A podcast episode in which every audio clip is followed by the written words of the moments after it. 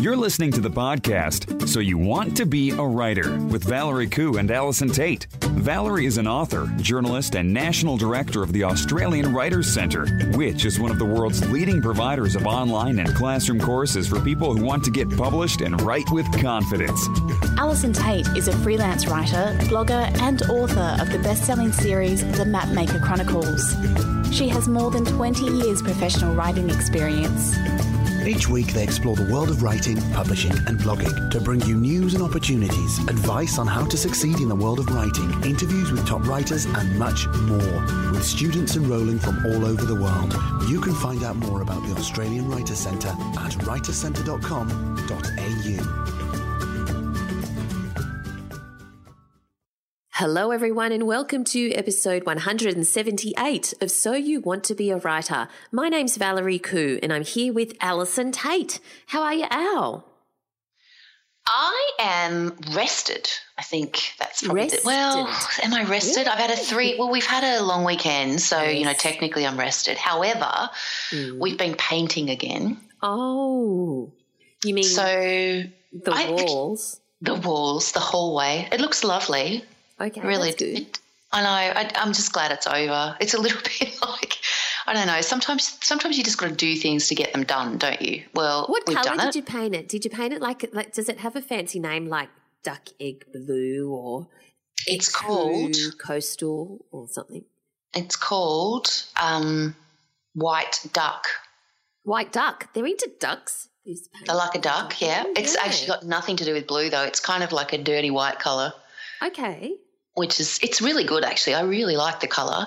And then it's all the trim. We have quite a lot of fancy timber work in our hallway because we're in, you know, an oldie, an oldie but a goodie, the house. Um, and so all the timber work is natural white. So sometimes I do wonder who makes up the names for paints because I think that that would be quite a cool job.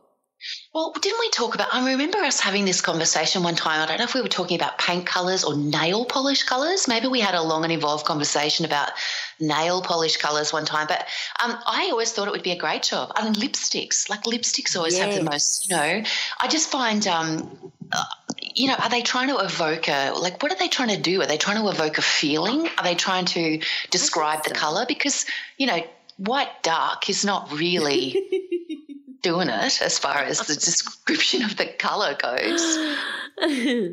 Um, no. but yeah, and a natural white is like yeah, but it's white, but it's got like a tiny bit of black in it. But my friend had a color called China white, which was white with a little bit of black in it, but it will actually look grey when you put it on the wall. So I don't Oh. know. I just think everything. I I just think someone's sitting in a room going, "Oh, what haven't we called a paint color yet?"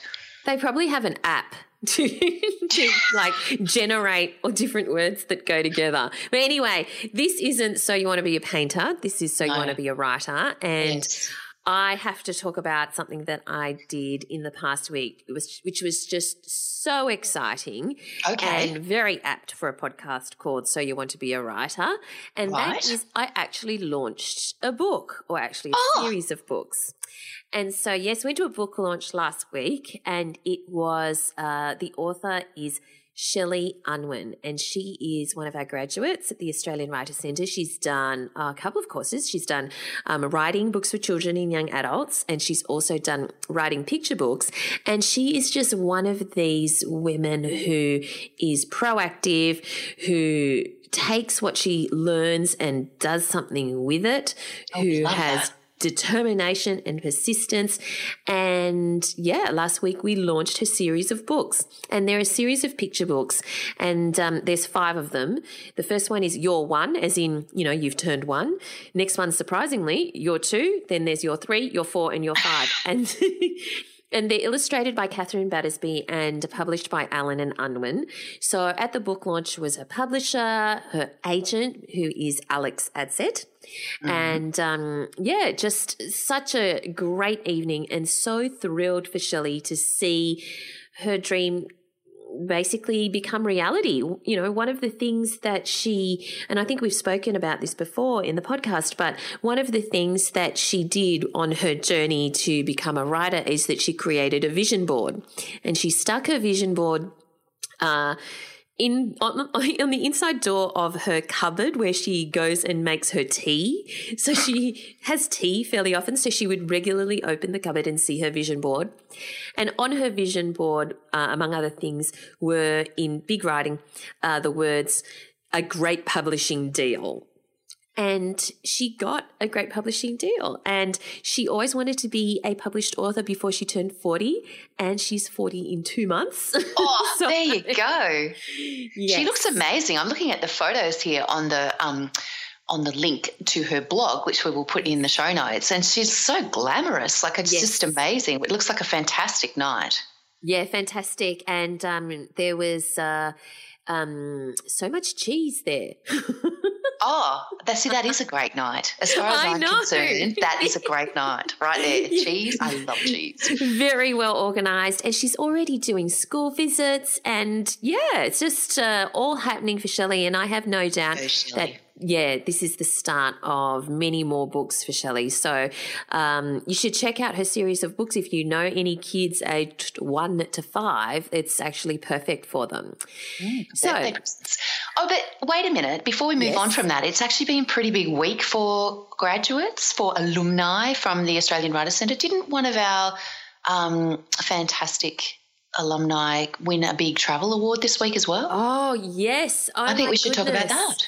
Yeah, absolutely. So Jocelyn Pride, who um, she has done a travel writing course and a number of other courses. She did the food writing course in Sydney. She's she flew up from Melbourne for it because it's held in Sydney, and um, she has gone from strength to strength. One of the things that she said to me quite early on was she said that um, she she took every single skerrick of advice that she learned every technique, every tool, and she made sure she put them into action. She actually wrote notes very, very carefully during the course and she put every single thing into action. And she has gone from strength to strength. She's published in so many different uh, publications for her travel articles. She's a travel writer now, and uh, they're in fantastic publications. She started getting published very soon after uh, she finished her course because she put everything into action And very recently, like last week, she was in Washington, D.C. at a giant uh, travel convention in the US and was one of uh, only four journalists in the world. And the world? yeah the world. It's it's these are world recognition kind of awards wow. who were recognized for their travel writing work and she won for an article on the best article on a US destination for an article she wrote about Alaska and it was actually an article that we workshopped in one of the courses. So I'm just so thrilled for Jocelyn That's because brilliant. yeah, they're literally entries from all over the world. I think representing more than 30 countries anyway, and she was only one of four being honoured. Uh, so very excited for Jocelyn Pride. Yes, indeed, um, big week for for for uh, Australian Writers Centre alumni. Fantastic! Hooray! Stuff. Hooray! Okay, we have a shout out to Ella Mansfield. Who left us a review on iTunes and has called it Just Do It. Now, Ella says, Thank you so much for this inspirational and informative podcast. I've been listening to back episodes on the way to work after I do the school drop off. And the most common advice seems to be just write the book. okay, yes, you've distilled it really well, Ella. That sounds uh, like us, yep. yes. Ella continues. So I've set myself the challenge to write 50,000 words over the next six months. I'll let you know how I go. Wow. Well, good luck, Ella, and I hope that you do get that book done in fifty thousand, well, in fifty thousand words in six months. I look yes. forward to hearing on how you go. And in fact, one of the tools that you can use to help you get those 50,000 words is Allison's fantastic 30 day writing bootcamp, where if you follow the instructions, you will have 10,000 words in 30 days. So 50,000 should be easy. Mm. Oh, and, and, and, and Allison's advice in this 30 day boot camp, I have to say, is extremely practical. It's not just, oh, I'll never be able to do what she says. At all. It is very, very practical. It's totally doable. So many people have told us that they've achieved their 10,000 words. Some people were even much, much more than 10,000 words. But it's such a fantastic tool. Um, so check it out uh, um, uh, at uh, writercenter.com.au. Right. Now, shall we move on to the world of publishing and writing this week? I, I feel we should. It's probably time. Now, here's an interesting one. I actually found this on TechCrunch, and it's a product called Page Habit. So, you know how you can get subscription box services? Like um, you can pay monthly and you can get a bunch of makeup every month or a Yeah, bunch yeah. of paleo goodies every month or Mm. whatever. You can do this with books as well. However, they've done a um, interesting thing where what they've done is they get uh, specific authors to do notes on their favorite books and they write them on post-it notes and they're stuck in the books. Oh, So you actually get to see, you get to read a book that has been curated for you, but a an author writes a handwritten letter and, and about 20 to 30 annotations on post-it notes, which obviously they only write it once. The the company reproduces those post-it notes and then sticks I them. say that's time consuming for the author. yes. That's just kind of clever, right? That's cute. Yeah, so it's a, a different way to read a book. So um, who knows? I'm not sure whether I'll necessarily sign up because I have already way too many books to read. But for people who like getting that um, insight into what an author is thinking, then perhaps it could be for them. I think it would be something that I would probably only want particular do you know what I mean? Like if they were offering a certain author, I might Yes. I might get that one. Um, but I don't know that I would subscribe to something like that to get one a month or anything like that because, you know, really, I, I guess from my perspective, it's only if I'm really, really interested in the author's work that I would be interested in their process, maybe. Yeah, that's right. I mean, do you actually subscribe to any kind of monthly box? No, No, me no. I have enough trouble keeping Right. up with, well, no, because I just have, yeah, no. I, I guess also, you know, I live, I'm not living in a metropolitan area, so the offerings aren't as broad for me down here. Yes. down here in the boonies, we don't get as many options, which is probably not a bad thing. Which Um, means saves- you, which saves my money. gives you more reason to subscribe to a box. Yeah, but what would I, I don't I don't want a box of paleo or a box of what would I subscribe to? I don't need more books. Like I was having a conversation Yes. with my boys over the weekend about our next project being a massive clear off of everybody's bookshelves because they're just Oh yes, out of control. And you know, Book Boy with his blog gets sent books, buys Yes. books, goes to secondhand book. I mean, the kid has more books than they're they're stacked in towers in his bedroom at the moment. Yeah, wow. And I just said. You know, we really like we need to do a cull. Let's make some space for some new books here because it's just getting ridiculous. But um, yeah, so you know, I'll be having a book sale. it's hard to let go of books, isn't it? Um, it's hard to let go of certain books. I, I only like I've got a lot better over my life. You know, I- think all you have to do to cure yourself of a book hoarding habit is move house a few times. And I have Yes. moved house quite a few times in my life. So I, I'm very, very good at, at you know, getting down to the absolute basics um, of what I, I I only I keep books I love. The area of my life that is getting a little bit out of control is books by friends. Um, Oh, yeah, so my books by friends shelves, um, and of course, they're you can't you, you're not getting rid of books by friends, particularly signed No. copies. So my Oh. my my books by friends uh, shelves are actually like a little bit out of control. Um, but yeah, all the other stuff. Like if I if I don't think I'm ever going to look at that book again, I don't keep it. I'm I'm I'm handing it on to someone who can also enjoy it. Yes, I need to do a cull myself. But anyway, let's move Anyway, on to. Uh, yes, let's move on to another link that I've got from The Write Practice, and it's called How to Start Writing Your Book Again After a Long Break. Now, I thought this was interesting because I've recently spoken to a couple of different authors who have done just that. They've left their book for 10 years or, or you know, three years or whatever it is for whatever reason. Uh, in some cases they thought, oh, it's not good enough, so I'm just going to chuck it, and then they revisit it. In some cases, they just got busy doing other things and didn't mean to leave it for so long. Mm. Now. They've got the, the, tips are fairly straightforward in that the first one is reread what you wrote. I mean, that's kind of obvious. Number two, spend some time with your characters, which is also a good one. And um, it talks about how a particular author fills out job applications for her characters which is kind of kind of clever. Yeah. And another idea is to fill out dating profiles for them. And it's oh. probably useful to revisit your characters because they may have changed over the last three years, if you know what I mean. Um, well, yes, they have. Like I'm in the process of this at the moment because I've picked up a novel that I, it's a children's novel again, but I started writing it, um, gosh, last year?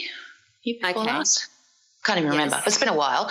Um, so I have picked it up again because I, I, particularly like it and I need to have a look at it. But I have realized, even before I reread it, I realized that my character, my main character, is um, needed to be different. Like it wasn't just that she was different, she needed to be different. So oh. I have worked through some sort of changes in her. And I also realized that the dynamic in the novel, again, this is before I even reread what I'd written, um, I realized that the dynamic in it needed to change. So one of the other characters needed to be more prominent um, right. than he was. So a whole range of things. And I, I think that that's the reason that you even come to those things is the is the realization of two things. I think the market has moved on since I started writing this particular mm. book. Um, has moved on in, in a way that I probably wouldn't have expected at the time. Um, and I also think that the um, I guess if you leave characters to kind of, you know, oh, what would you call it, marinate? mm, yeah, in the back of your mind, yeah. they they do change. They develop, you know, differences that you maybe weren't expecting the first time around. And I think sometimes um, uh, there was a couple of things that happened in it once I did reread it. Um, there were a couple of things that happened in it that I realized I'd probably done because I I was manipulating the story. I needed it to work in a certain way. But with mm. the change in the character, I don't need to manipulate it anymore. So I can. Yeah. Uh, so what I've got to basically do is start again. I'm rewriting. Are you literally? My so my question is: Are you literally rewriting, as in word for word kind of rewriting, or are you rewriting bits and rearranging sections? Um, I am so I'm I'm looking at the moment at my first three chapters, and I've realised that the particularly the first chapter again, you know, me and my first chapters, um, the first chapter is is uh, is wrong, is not right. I, so I'm rewriting that from the start, from the opening sentence onwards. Yeah. Um, the actual the actual premise of the story, the the plot per se, will remain essentially intact. Um, because it was a puzzle that I've worked out and the solution to that puzzle will remain the same, etc. But how we actually get to that solution uh, may change along the way because my characters are now different and the people who are right. actually driving the story are different. So there, we will come to the resolution in a slightly different fashion. But will there be bits from your current version that, that will remain will... in it? Yes. Yes. Yes, okay. there are some bits of it that will remain because I like them and they yes. work still, you know, like, but most of those bits are the sort of more introspective bits. Uh, so they're the more sort of, uh, they're not the, so the, a lot of the dynamic and the dialogue is going to change, but the introspection of the character will, will mm. probably remain similar. What she's feeling doesn't change. Yes, but how yes. that actually like plays out does change. Okay, hmm. great. Now, I'm interested to know why you left it in the first place. Because I, the reason I left it in the first place was that I had written half of it and hmm. outlined the other half, and I sent it to my publisher, who agreed that it was a, a, a really good start, but that it wasn't ready, and that they didn't want it to be the next A.L. Tait thing. Mm. Um, and then I needed to write another mapmaker book. And then they asked me to do another series that might work for A.L. Tait, which uh, yeah. I came up with the Ateban Cipher. So I wrote four books. Uh, last year, sort of yeah. fulfilling obligations in other areas, and now I've got the space to come back to my to my other project. so those books that you wrote were written under A.L. Tait, who, which is of course your the, the name that you write, the Mapmaker Chronicles and and the upcoming Ateban Cipher. Mm-hmm. Is Allison Tait going to be writing a book soon? I don't know about it. Will depend on how this. Well, it depends on how this book goes and how I feel about it once I've actually finished it. It may well be an Allison Tait book as opposed to an A.L. Tait book because it is not a fantasy adventure, which the A.L. Tait brand is most definitely fantasy adventure. So this may well be something that comes out under Allison Tait because it's a slightly different. You know, I, it's a slightly different area. Um, I'm not exactly sure. It, it depends on how the. It depends on how the manuscript turns out you know like you make those yes. I, I, don't think you make those decisions before you actually finish the book no, i think you finish no. the book and then see where it might fit into the into the um into and, the body of work and I know that you've discussed this before, but there may be new listeners who haven't heard the back catalogue yet. Can you just remind us why you chose to write under A.L. Tait? Um, the only reason I chose to write under A.L. Tait is because the Mapmaker Chronicles is definitely a fantasy adventure series. The main protagonist is a male. Um, and I was looking at sort of like if you look at a lot of the books in those, um, in that, that sort of genre, they are uh, initials as opposed to a full name. Um, there was some discussion as to whether or not, you know, there's this whole thing, and people always ask me, they say, Did you choose to put AL on so people wouldn't know you were a woman? Um, mm-hmm. And the uh, response to that has to be no, because that's not actually what the what the driving force was. But AL Tait looks better on the cover. And I think it's obviously also worth reminding people that my middle name is not does not start with L um, at all. yes. So if you actually just read A.L. Tait altogether, it's Al Tait, which is what yes. everyone calls me. Yes. So, um, and which is also what my Twitter handle is. Um, so I think, you know, there's a whole range of reasons why people choose the pseudonym or the name or whatever, or whatever version of their name they choose. Um, and that was just a whole range of different factors coming together. But, you know, the, the Mapmaker Chronicles essentially um, was aimed at boys to start with, and I think that it's picked up a lot of female readers along the way and continues to do so. Um, mm. But you know, there's so there there is a certain you know perhaps a small amount of that involved in the decision as well. But it's it's not just that. There's a lot of different reasons why you choose the name that goes on the cover of the book. All right. So let's move on to a post that was actually in the Sydney Morning Herald uh, recently, and it's by Michelle Law. And it's a post called The Changing Expectations of Emerging Writers. And it's we'll put the link in the show notes, which of course you can find at soyouwantobeawriter.com.au in case you want to have a look at anything that we speak about in this podcast. But basically, uh, Michelle writes about the fact that you know she uh, studied creative writing and you learn the important things about the craft of writing itself but she talks about how there's pressure on writers to do more and more. For example to have a social media presence or an online brand and a blog and and that sort of thing. And it's really just a comment on the fact that in the past you used to have, just have to write. and now you not only need to have an online presence, you can potentially be asked to speak at literary events where you you know may need to hone your public speaking skills. And she's kind of not saying it's good or bad or she wishes to the old days or whatever. She's just making a comment that this is what it's like now for authors and I know that I could hear a collective moan amongst certain people who would say, Oh, I wish it was like oh, all I have to do is write. And why does it have to be there? Why do writers have to do this? Why do, eh, it's not fair. why can't I just focus on my craft? And it was interesting because it made me realize after I read this that really this is not just the plot for writers. This is for everyone. Writers aren't some special species who suddenly have to create an online brand and an online presence. Anyone in the world, whether you're a plumber or a chiropractor or a doctor or a writer or an artist or a lawyer, ultimately, building that profile and presence with the tools that are available at the moment is what's required if you want to stand out from the crowd. Yes, it would be ni- nice if we could all just go away into our garret and, and paint or write or whatever it is that we do. But that's not the world we live in. And I just think that a lot of people think it's it's unfair that writers need to do that, but I think that it's something that's applicable to everyone in the world. It's certainly not just it's certainly not just applicable to writers. There you go. That's my comment for the day. well, I, and I do agree with you to a degree. I mean, but I think the important point there that you made was if you want to stand out from the from the crowd, because I think you can you can be a plumber and you can be a lawyer and you can be all of those things and just go about your daily business and and and do that if that's the way it goes, you do need to be able to like promote your business and and like otherwise people won't know you're there. I mean, at, at the end of the day, you need people to know that you're there, and it's yeah. um, with writers. I think the most interesting point that she makes here. Um, I'm reading Michelle's uh, piece, you know, she talks about sometimes my weeks consist of traveling interstate, having Skype meetings, going to writers' rooms, teaching a class, whatever.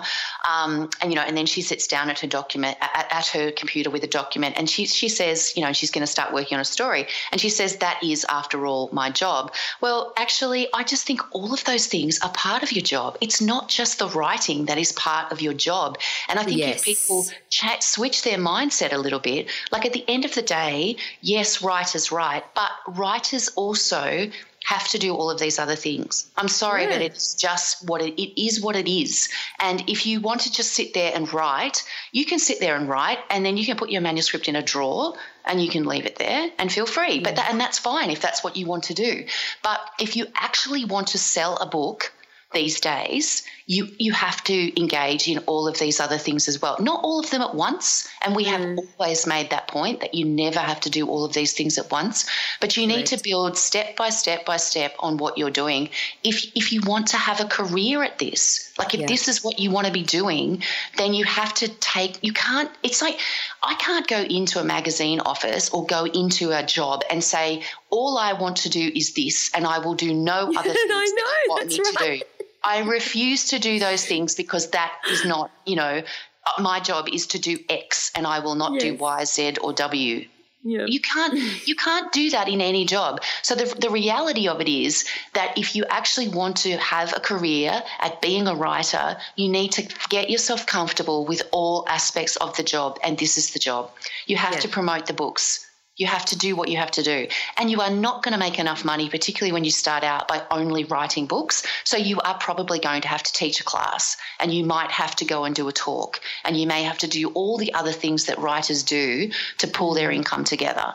And if that's what, you know, so, so, so the full job description involves all of these things. You don't get to just pick and choose. I'm sorry, but you don't. So after all, your job is to be a writer Yes, but being a writer, capital W, involves all of these things as well as writing the books. And and I don't have, I mean, you know, here I am, I'm on my soapbox here.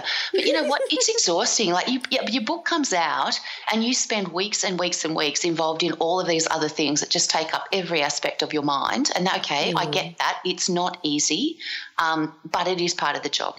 So, you know, basically what you do is you black out of your diary the three weeks or four weeks around your book coming out, knowing. Yep that you will probably not get any writing done at that point, mm. and then you block in the following month to sit down every day and get your work done. Uh, it's just, you have to learn to manage the time. And that's exactly. It, it's like no matter what aspect or no matter how far down the track you are as a writer, whether you're starting out or whether you're published or whether you're established or whatever it is you're doing, you have to manage the time that you have, not the time that you wish you had. Yep, that's exactly right. Fantastic. And of course, if you want any tips on how to start building your profile, which is an essential part of being a writer, then check out Allison's course, How to Build Your Author Platform. And you can find out more at writercentre.com.au slash platform. Now, Let's move on to our competition. We Oh, have, yes. thanks to Palace Films, we're giving away 10 double passes to the new literary biopic, A Quiet Passion. And this opens in cinemas on the 22nd of June. So Cynthia Nixon gives a career best tour de force performance as legendary 19th century poet Emily Dickinson in this luminous, witty, and moving portrait from award winning filmmaker Terence Davies. Now, if you want to have your chance to win 10 double passes, and I think this would be such an interesting movie. I studied Emily Dickinson, you know, when I was at school and loved her, the introduction into poetry as a result of her. Uh, the entries close on the 19th of June. Just go to writerscentre.com.au slash win. That's writerscentre.com.au slash win. And if you go to that URL in the future, don't worry, there'll be some other fantastic competition for you to enter.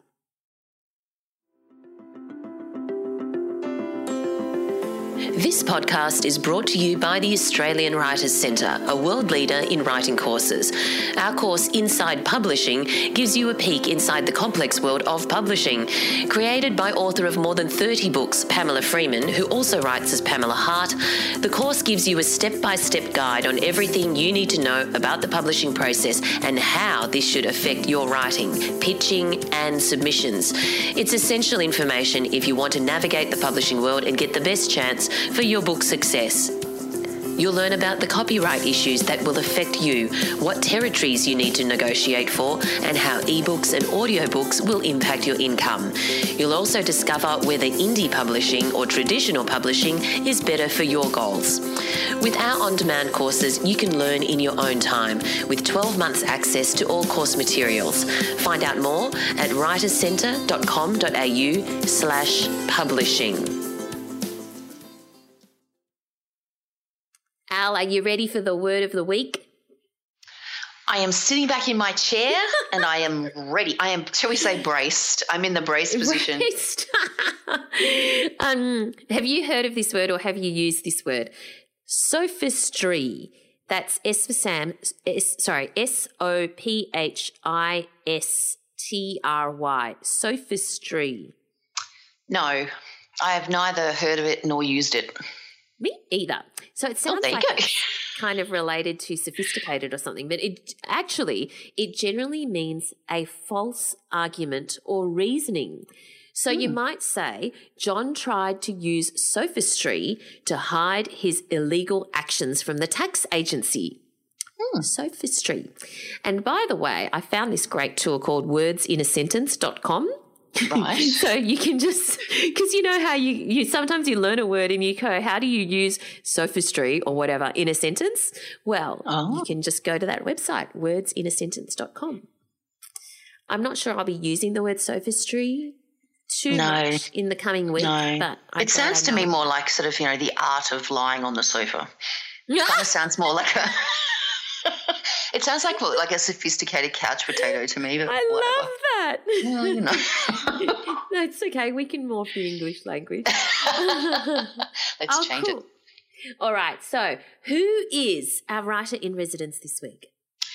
Our writer in residence this week is the lovely Emily Gale, and she's a really interesting um, interview because Emily is not only an author um, whose book, The Other Side of Summer, has just been released in the US, having been out in Australia for a little while now, um, but she's also been a publisher. She has been a bookseller and a book buyer. She has experienced all manner of areas of the publishing industry, which gives her a particularly interesting insight into, um, you know, the writing of novels and how they're how they're promoted and all of those sorts of things. So we had quite the wide ranging chat, and it was lovely because we've been.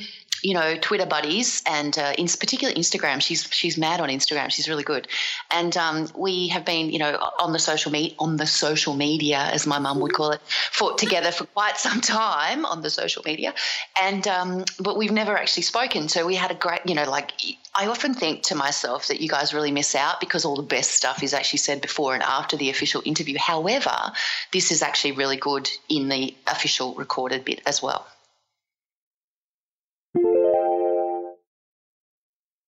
Emily Gale has been involved in the children's book industry for nearly 20 years. In the UK, she worked as an editor for Penguin and Egmont, and later as a freelance manuscript consultant and preschool book writer. In Australia, she has worked with literary agent Sheila Drummond, finding new children's and YA authors. She has reviewed for bookseller and publisher, been a judge for the Victorian Premier's Literary Awards, YA category, and spent several happy years at independent bookshop Readings as a children's buyer, during which time she was instrumental in establishing the Readings Children's Book Prize.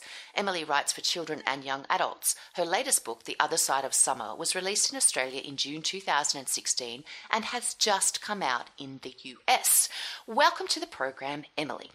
Thank you so much for having me. And thank you for that lovely introduction that I just took straight off Emily's website for all those who are listening.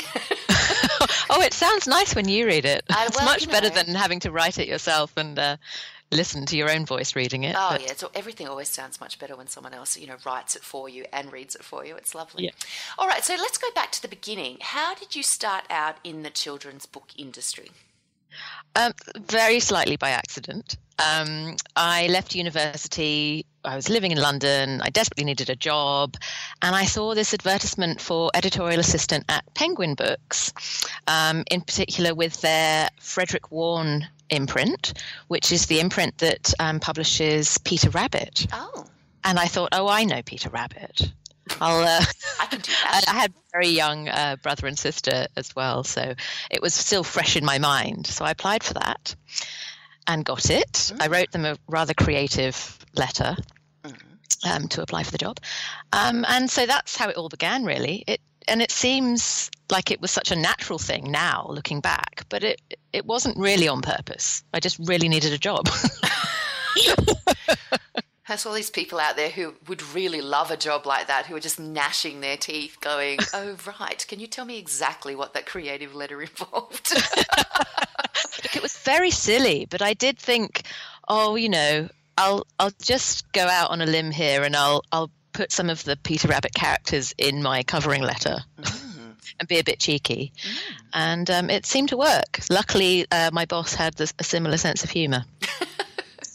And were you at, at, this stage of your life? Were you thinking I might write children's books one day, or was that like not at all? No, no. I was definitely thinking I want to write books one day. Right. And I had been thinking that since I can remember having a thought. Right. Um, but it didn't seem very realistic, to be honest. Um, mm. Living in London and having to pay rent, and it just didn't seem realistic to be a writer. I mean, how did you even begin how do you begin to be a writer when you know you you have uh, bills to pay? Um, so, but I thought, well, if at least if I'm near books, that will feel quite quite good. Right. So it was a very, it was a long road, but that was the start of it. And did it like did you find editing other people's books and sort of working in that area? Did you find it inspiring as far as you know, inspiring you to, to write your own? Or what I mean, what made you sit down and actually go, well, you know, maybe I'll, I will have a crack at this? Um, well, the first couple of years at Penguin were really about learning about the publishing industry um, I, I, mean, I wasn't working with authors at that point mm. because, um, I, you know, I was I was making up Peter Rabbit books and Spot books and Flower Fairies and that and all that sort of thing, mm. um, which was fantastic from a creative point of view for a certain time. Mm. And then, I mean, once you've written fifteen Peter Rabbit books, you you need to um, maybe do something else. yeah. So um, so it wasn't until a little later that I was actually working with authors. And then that's uh, doing that made me realize that although I was getting a lot out of editing, I was always thinking about when will it be me? When will it be my words? You know, when am I going to get around to it? But it's very difficult when you're doing quite well in one particular part of the industry to then think to yourself, "Oh, I know. I'll I'll leave this now and jump into the huge unknown of, you know, writing my own books." Um, so, but I did do that eventually after. So you yeah. actually left to write your own novel, your own first novel, or did you start it? Yes, I, well, there, I left. Or? I left to go freelance, and right. so I knew I was going to be getting some, still getting lots of editorial work. Yeah. Um, and then because I'd made quite a few contacts, uh, I ended up getting um, lots of sort of preschool commissions to write for Ladybird and, and that sort of thing. Um, so so that was good, and then it, and, and then it meant that I did have more time and more more mental space really to start um, to start writing my own fiction. All right. So your first YA novel, Girl Aloud, was published in 2009. How did how did that come about? Um, it came about. First of all, I decided to do NaNoWriMo. Mm. Yeah, I'm a big fan. I'm a big fan. Good. Um, so I, I failed at my at Yes. NaNoWriMo. Oh, I I got to um, I got to I think maybe thirty five thousand words in in the month. Mm. Um, and then I I stopped doing that, and about a week later had a baby. Oh, And then, then, press the pause button. um, yes. then I thought, right, I'm going to wait eight weeks, and then I'm going to write 500 words a day, and I'm going to finish this book. right. Uh, so that that was how that book got finished. So it did happen. You actually did it. It did. It did happen. Um, and then um, I rewrote it a couple of times, and then I tried to find an agent. Funnily enough, that was I'd already had an agent. Right. and lost one by that point, um, which is a sort of Sounds very careless of you, Emily. Of how extremely long and winding the road has been. Mm. Um, but anyway, I did get this this agent in London, um, Louise Burns, and she sold Girl Aloud. It wasn't called that at the time. Um, she sold the book to Chicken House. Right. And And I was thought, oh, champagne? it. It's going to be everything now. This is going to be a huge success, and and uh, yes. And then I moved to Australia. On the is not a very good idea when your book is being published on one side of the world. It's a t- terrible idea to leave that side of the world and go and live somewhere else. Right. So Um, what what happened with Girl Aloud? Was it was it a huge success? I mean, you know, what did it did it um, lead to another book straight away? Like what what was the next step in the journey at that point? No, it wasn't. It wasn't a huge success. Um, to a certain extent, I felt a little bit divorced from the whole process, um, and the publisher um, made some decisions that I didn't really agree with, and that made me feel even more sort of separate from the book. I'm. Um, It was very sad to say. Um, and then the fact that I was on the other side of the world made it impossible for me to do any of the things uh, that help to make a book successful. Um, yeah, so I, I didn't feel very connected to it. Uh, they did ask me to write another book. Um, and I tried to sort of second guess it and write something quite similar, um, which was not really what I wanted to do creatively. But I thought I'd, I'd better. Um, and then they didn't want to publish that book. Oh, So I'd written a whole manuscript because I thought they wanted that sort of book, and it ended up that they didn't. so that was a big lesson for me wow. to always write the book that you want to write and not the book that you think somebody wants you to write. Yeah. Interesting. Yeah. So, but by then I'd, you know, I'd already picked myself up and dusted myself off a couple of times. So, uh, so I just started a new book. Okay. and did that book become your second published novel? Yes, it did. That was Steal My Sunshine, and um, and I managed to convince Random House to buy that one, which was um, the start of a, a good relationship with them over here, which was wonderful. Fantastic. All right, so tell us about The Other Side of Summer, which is your latest book, um, which of course has just recently come out in the US as well. What what was the inspiration for that book, and how did that one come to be published? Um, well, as I've mentioned, I, I did move over to Melbourne from London nearly 10 years ago, and it's affected me very profoundly. And this, the ongoing homesickness has affected me very profoundly. And so I always knew that I wanted to write uh um, something about that sort of sense of homesickness. Uh, but I didn't want to write memoir. I didn't really want to write about a woman of my age doing it. And I just thought, wouldn't it be wonderful to write about a young girl who is on the precipice of, you know, being a teenager, but is also at that point taken out of where she belongs and put somewhere completely new? Mm. Thought that would be a good way of telling the story and much more much more interesting for me to think about it happening to a child rather than that rather than myself. And I knew I could use a lot of what I already knew about moving over, um, but I could also escape into an imaginary world um, and make it a bit more special and magical. Mm. Mm, was it an easy write the book like did it like given that you know you had such strong feelings about it did that make it sort of flow flow from you so to speak or was it more difficult because you probably had quite a lot of feeling invested in it um, no, I had to be very sort of raw and raw and honest, um, but I found that cathartic, and um, I knew that I was onto something because I felt very emotional every time I read the book back, mm. and I thought. I think people are going to get that this is a really heartfelt story. I think that's, I think that's going to come across. Mm. Um, and and it and it has it has come across, which is um, exactly what I wanted, and and it's wonderful. I've had more of a response to this book than to any previous book, so so that feels good because it, it feels like it was worth sort of plunging into my emotions to to create it. Because it's not easy to put your heart on a page like that, is it? And and I think that when you do that, I think that's when it really does. As you say, you need to write the book that you really want to write, don't you? And it's that mm. those are the ones that tend to resonate the most with other people as well. Yes, it's definitely true. It's difficult though because everything hurts more as well. um, you know, when when somebody doesn't like this book, it feels extremely personal. Mm. Um, and yeah, it, it cuts deeper.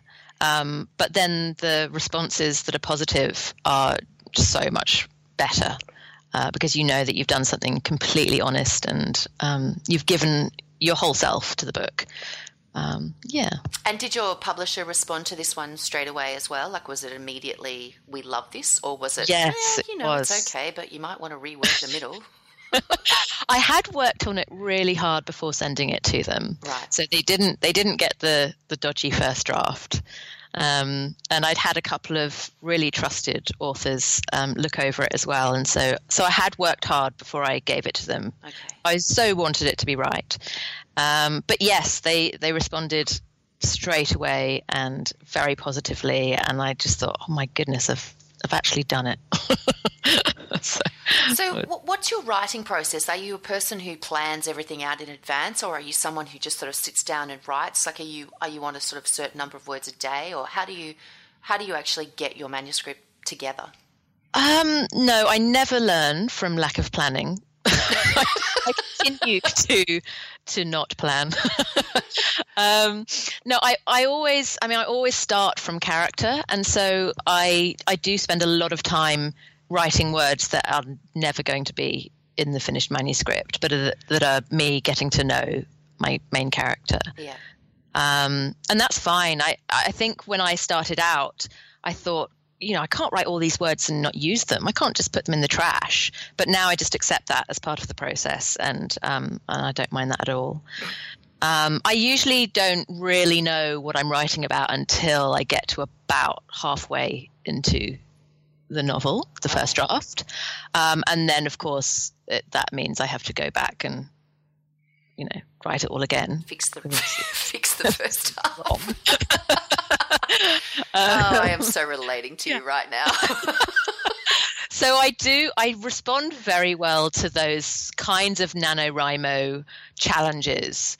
Um, I, I do respond well to uh, setting myself goals. Um, not necessarily, mo- I mean, I don't write a novel in a month anymore, mm. um, but I do. I mean, I line up um, chocolate eggs and I say to myself, you cannot eat one unless you've written 500 words. like it's really, it's not very sophisticated over here. There's a Pavlovian kind of response going on here, I feel. Oh, it works. Oh, dear. Now, you actually worked with a songwriter to create a song for the novel, didn't you? What, what, why did you do that? Like, how did that come about? Um, well, I've known Tim Tim Reed for years. He's actually my partner's best friend from high school, and um, I've I've just always loved his music. I think he is such a gorgeous, sensitive songwriter. And I jokingly said to him, when you know way before i'd even finished the manuscript um, oh it's about a girl who's learning to play the guitar wouldn't it be fun if we wrote a song for the book and he was like oh yeah yeah that'd be fun and then i thought well you know why not i really wanted to see what we could come up with I just thought it would be gorgeous, and I thought it would be a bit different, and and so he was up for it. So so so we did it. Fantastic. Yeah. So it's actually on the website, isn't it? If anybody wants to have a, a listen to the song on yeah, your website, yeah.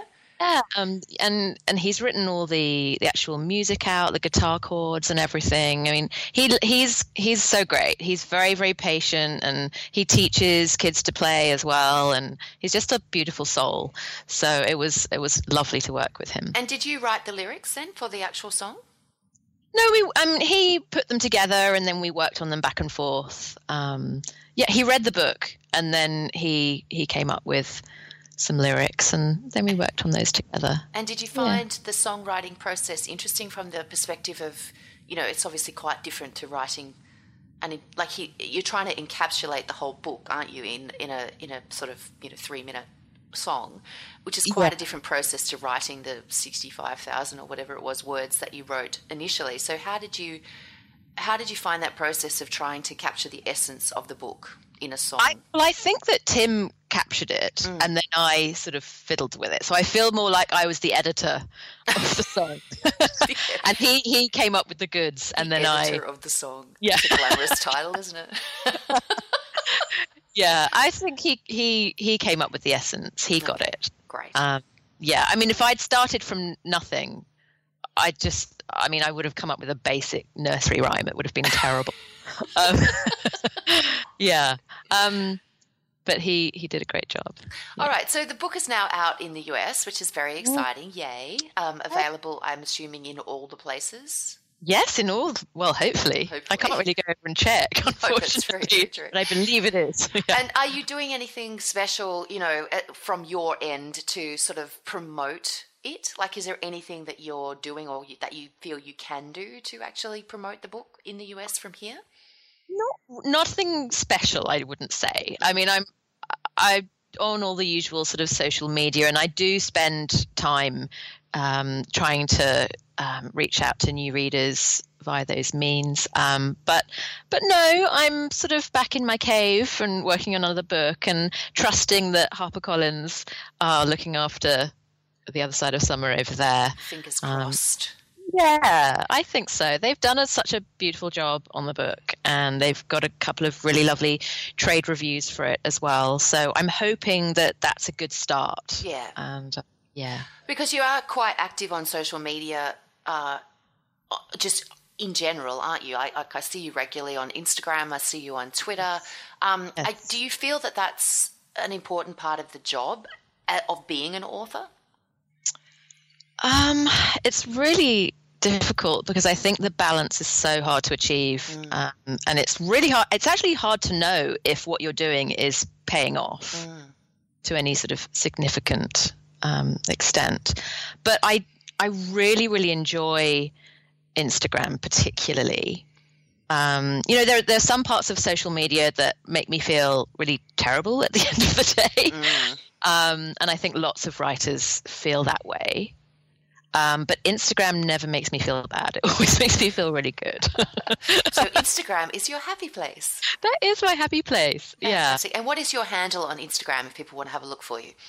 Oh God, that is a good question. it's Emily Gale Books, etc. You know when you just never know your own phone number because you never call yourself. Yeah, that's true. yeah. That's I should probably know that. No, it's Emily Gale Books, etc. Okay, terrific. Um, yeah, so now you are someone who's worked in a, all the facets of children's books, really. Like you've done publishing and editing, you've been an agent, you've reviewed, you've judged, you've worked as a bookseller. Does that make writing novels like easier or more difficult? Like, did you do you have a do you have that? Do you bring that sense of what sells to the actual to the process, or do you try to forget all that stuff when you're doing your own work? I think, unfortunately, you do sort of forget when you are writing.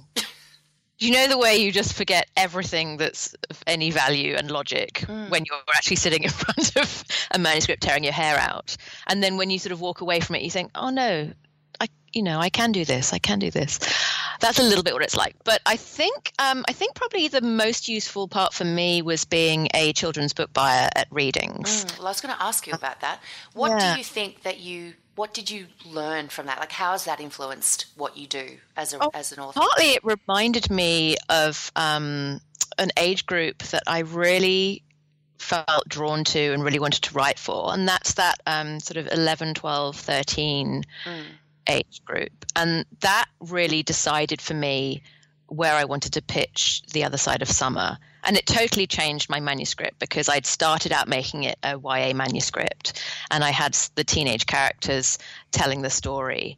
And then I thought, no, this is this is the kind of story that I want to write based on my years working at Readings and and the kind of readers who who came in and what they were looking for and and you know it unfortunately teenage readers are harder to find. Mm. You know, they have so many pressures on them at high school, and it's um, reading for pleasure becomes much more of a challenge later on. Whereas that sort of 11, 12, 13, that's when I became a reader for life. Mm. I mean, those are the books that I remember from my childhood. That's when it really, really clicked for me that this was my thing. Mm. And so I wanted to write for that that reader. Mm. So that was pretty important. It's an interesting thing too because we we interviewed like one of our very first podcast interviews, you know, back in the day because you know, we're talking about 170 episodes ago.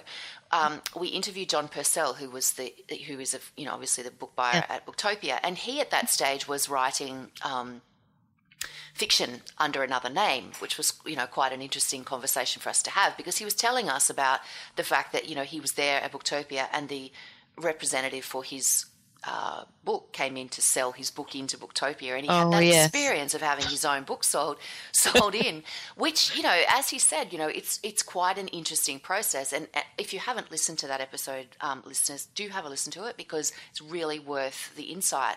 But uh, like, have you had that experience as well? Like in the sense that you understand how.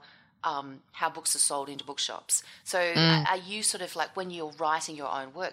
Do you have that in your head as well?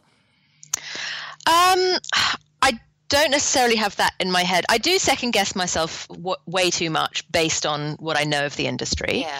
Um, but I have had some just. I have felt very embarrassed in certain situations um, when people have been holding my book and I've been a bookseller uh, and I, I suddenly have, have to be the author. That feels so vulnerable to me. Yeah. And, yeah. So um, I, I had one afternoon at Readings where I, I approached a customer and she was holding my book and I just freaked. And she said, she said, "Do you think this would be suitable for my seven-year-old daughter?" And instead of saying yes, oh, that that's a great choice. And by the way, I wrote that. Would you like me to sign it for you, like a normal human being would?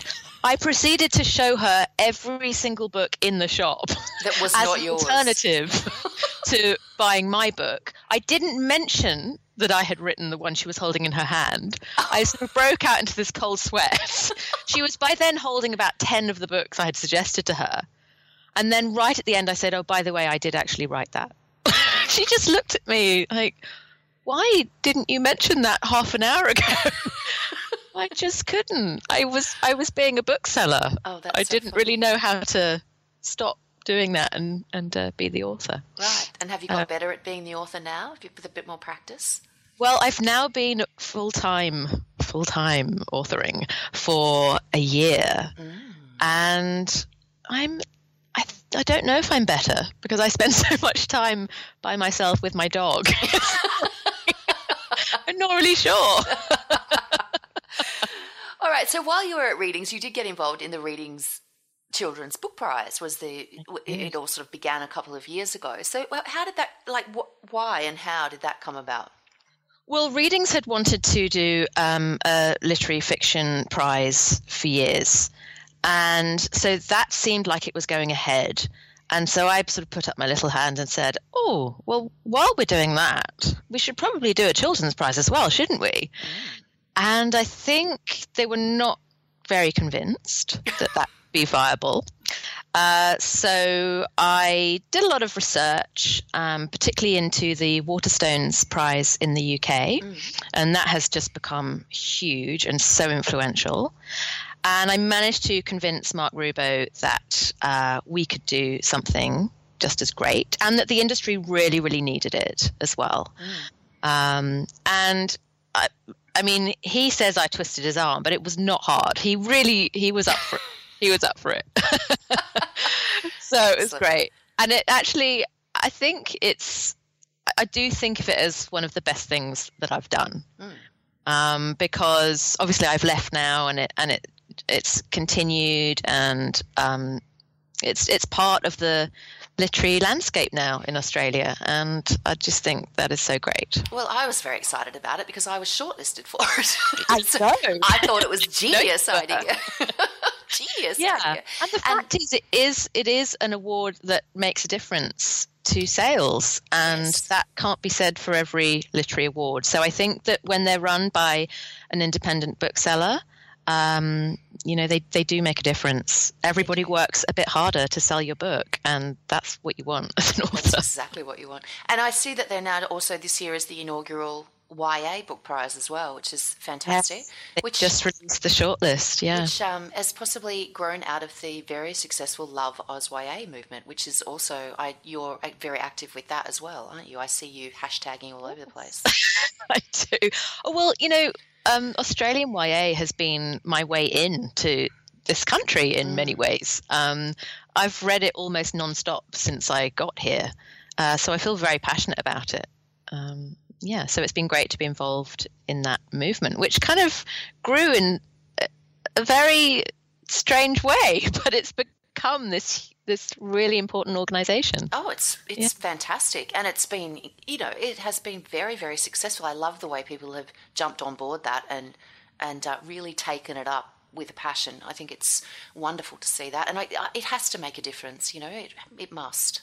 I can only think it must. I think it does, and um, I, I, think I, I, was reading recently, um, in possibly from Danielle Binks, who's of course um, a huge part of that movement, mm. that um, librarians have been making much more of an effort to put Australian YA you know to the front um, and i know a lot of libraries have the love oz ya posters up uh, certainly the library that i go and work in a lot has you know five or six of the posters up um, and it does make a, a big difference. And hopefully, we'll see that reflected um, in the next few years in library borrowings. Um, but it's it's very difficult to compete with the those big US juggernauts oh, yeah. uh, that that come our way, and and they're wonderful too. And it's not it's not as though Love Oz um, means to you know distract us from reading international fiction. Mm. Um, but in a small market, you do have to look after your own books mm. in a special way. Mm. Yeah. Um, so you also uh, do you have a writing routine per se? Like you have a family, you've got you know you, you work in libraries, you've got all this other stuff going on. Like what is your actual you know when do you get the actual writing done? Like you you mentioned, yeah. you're working on something at the moment with your dog. Um, yeah. I'm all over the writers with dogs movement, as you know. Yeah. Um, so, what um, you know, are you? Do you sort of have a set time each day where you do your stuff, or what do you? How do you work it? Yeah, I mean, it feels such a luxurious part of my life at the moment because when I started writing, I had um, a small child and I was heavily pregnant. So that's that pretty much feels like the worst time to write a book. Mm.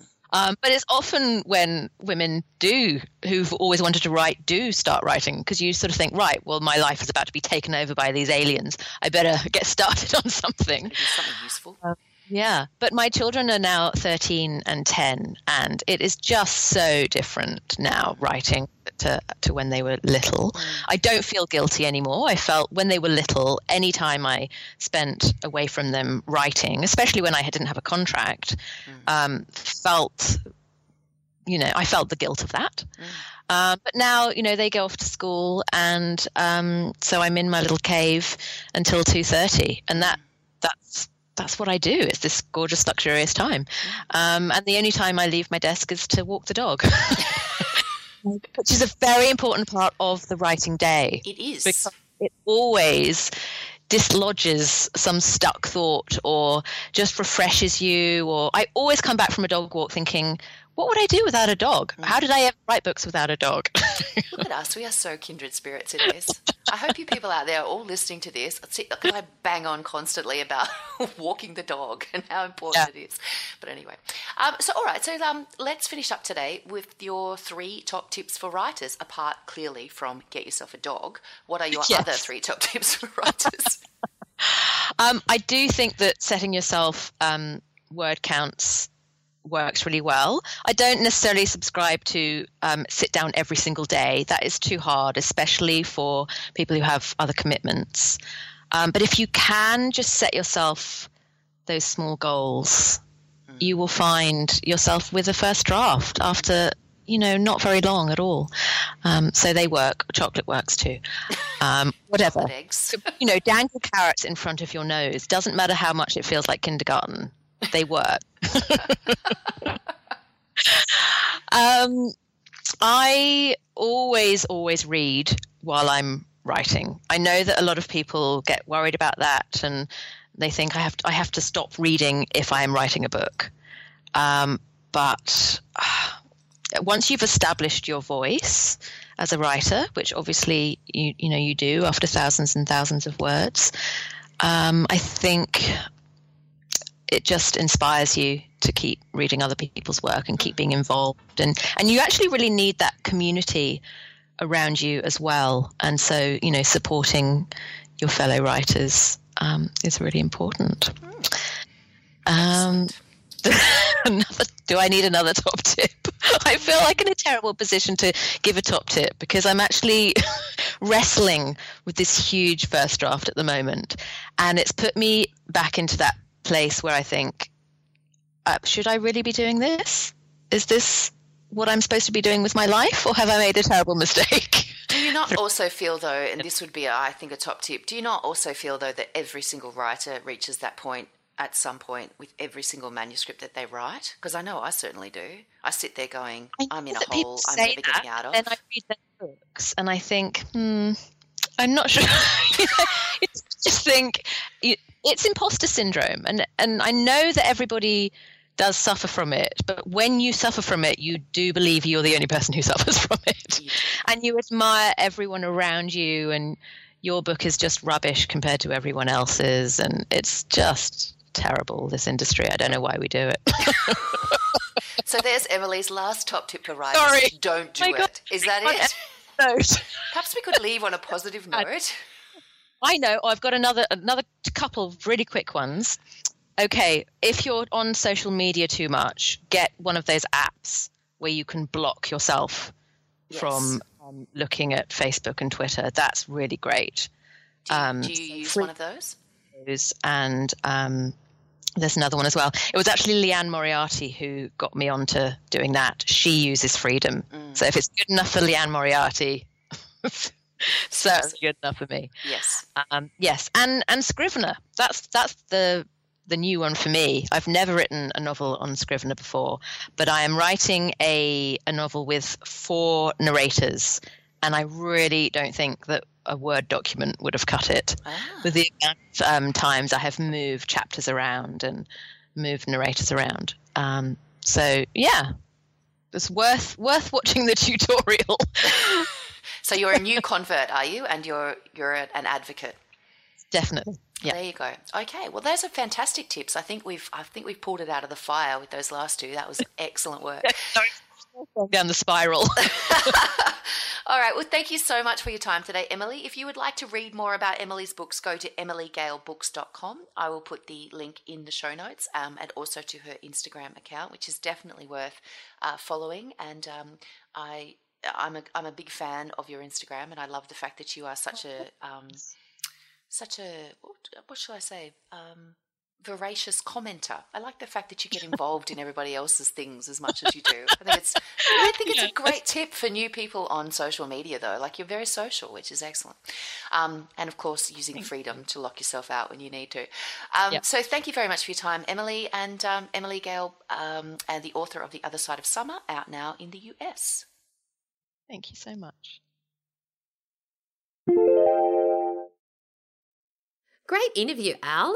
Isn't it great how, like, I don't know, I just love our job. We get to we get to interview uh, fantastic authors, and it's so interesting to see how every author has such a different process and just different techniques and different ways in which they approach their career. Well, that's right, and just and I also find it fascinating how many like the different stories of how people you know become published and how they mm. get into the mm. industry and like just everybody comes at things from a different way and i think it's really important that you know all you know aspiring authors remember that that it's you, you never quite know where what's going to happen or how it's going to happen for you and it or it always happens in a slightly different way for everyone so i think that's yes. um that's worth keeping in mind go forward keep writing and, even though people get to the final destination through different paths, I think what's important is that they understand the map.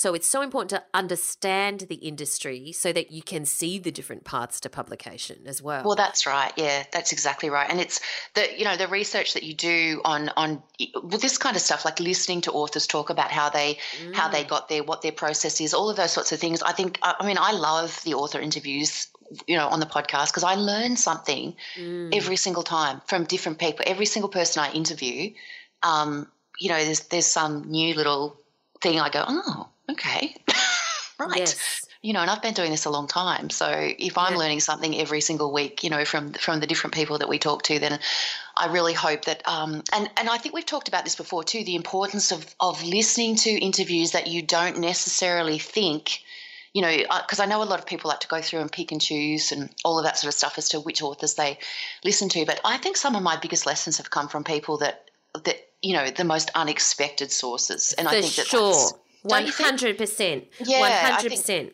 Yeah, I, and I think it's um, so it's always worth having a listen to. You know, if there's any that you've skipped because you've thought, oh, you know, what could that person possibly have to mm. say that would interest me? Um, it's worth every single week there's something. So it's worth going yeah. back to have a listen to the ones that you haven't listened to. Definitely definitely. All right so this brings us almost to the end of this week's podcast. What are you doing in the coming week al that's a good question. I well, I'm sort of you know dancing with my characters to yes. so we can work out what this new story is going to be all about. Um, but I'm also so I received the proof copies of the first uh, Ateban Cipher uh, yes. book. If, if anyone's um, if you're following me on Facebook or Twitter, and if you're not, why not?